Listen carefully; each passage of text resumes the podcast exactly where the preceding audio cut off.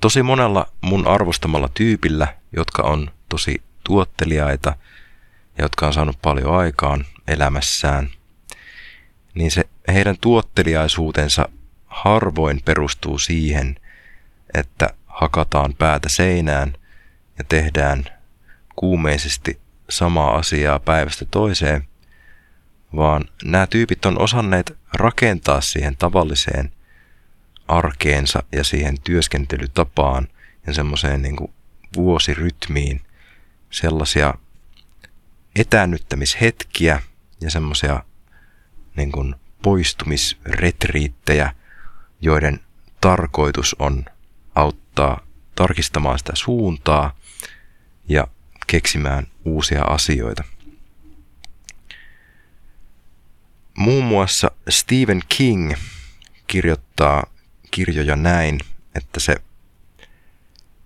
kirjoittaa kirjan ensin valmiiksi asti, aika silleen nopeasti, mutta laadukkaasti, ei hätiköiden, mutta tota, kuitenkin silleen, että ei jää sitä niin kuin yhtä kirjaa hiomaan niin kuin vuosikausiksi, vaan käyttää siihen joitakin kuukausia, että saa kirjan sillä tavalla valmiiksi, että se on niin kuin semmoinen selkeä paketti. Ja aloittaa sitten saman tien seuraavan kirjan kirjoittamisen ilman, että sitä aikaisempaa on tehty loppuun.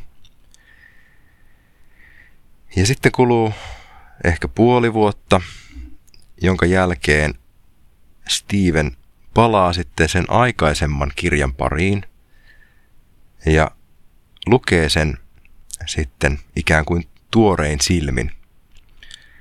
Ja silloin kun siihen palaa pitkän ajan jälkeen, niin silloin sitä uskaltaa muokata enemmän, koska siihen käytettyyn aikaan ja siihen tekemiseen ei ole enää niin kiintynyt, eikä ole myöskään niin väsynyt siitä tekemisestä siinä vaiheessa. Eli se semmoinen muutoksen tekemisen herkkyys on paljon suurempaa siinä vaiheessa, kun se työ ei ole enää niin lähellä sitä tekemistä ja sitä alkuperäistä nähtyä vaivaa. Niin siinä vaiheessa on helpompi tehdä radikaaleja muutoksia niihin kohtiin, jotka näkee ongelmallisina ja ne ongelmakohdat toki näkee helpommin silloin, kun ei ole siinä semmoisessa reaktiivisessa kirjoitusmodessa. Toki tietysti näkee myöskin ne hyvät puolet siitä kirjasta huomattavasti helpommin, kun on saanut etäisyyttä siihen. Mutta erityisesti semmoinen kokonaisuuden hahmottaminen on helpompaa silloin, kun ei ole niin kiinni siinä toteutustyössä ja semmoisessa arkisessa puurtamisessa. Monet yrittäjät, niin kuin vaikkapa Uunis, eli Sam Ovens ja sitten Gary Vaynerchuk ja Tim Ferriss, eli tämmöiset, no, YouTuben kultapojat, niin esimerkiksi Sam Ovens on leiponut kalenteriinsa neljä vuosittaista suunnan tarkistusviikkoa, jolloin hän tarkastelee sitä yritystoimintaansa etäältä, miettii mihin suuntaan sitä pitäisi ohjata. Ja mä oon sitä seurannut nyt jonkun aikaa, että mitä tästä nyt sitten on, on niin kuin oikeasti ollut iloa tämmöisestä niin kuin säännöllisestä suunnan muuttelusta – niin tota, Sam Avens on tehnyt aika isoja muutoksia siinä omassa firmassaan. Ja, ja tota, siitä nyt voi olla tietysti monta mieltä, mutta hän on siis onnistunut tämmöisestä 200 henkilön työpaikasta tai siis yrityksestä tiputtamaan sen alle kymmeneen henkilöön sen, sen henkilöstön ja edelleen tekee niin kuin niitä olennaisia, tai niin kuin keskittyy niihin kaikista olennaisimpiin juttuihin tuossa tekemisessään. Ja siinä on ollut kyllä aika paljon kaikkea turhaa tekemistä sitten, ja en mä nyt silleen säälin niitä Piilaakson tota, työntekijöitä, että kyllä ne varmaan keksii tekemistä. Mutta tota, joka tapauksessa niin siinä on saanut kyllä aika radikaalisti olla niin kuin visio uudenlainen, että pystyy tekemään niin kuin hyödyllistä palvelua niin kuin noin 20 osa tiimillä aikaisempaan nähden.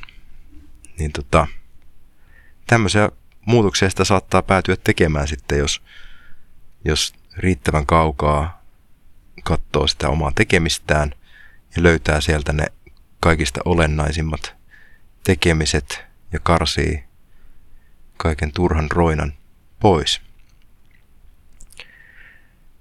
Vaynerchukin kartsa, tuo sometuotannon kruunaamaton, no ehkä jopa kruunattu kuningas, tota, on alkanut tällaiseksi niin kuin trendsetteriksi tämmöisessä niin kuin tuotantokauden päätteeksi järjestettävässä lomakaudessa.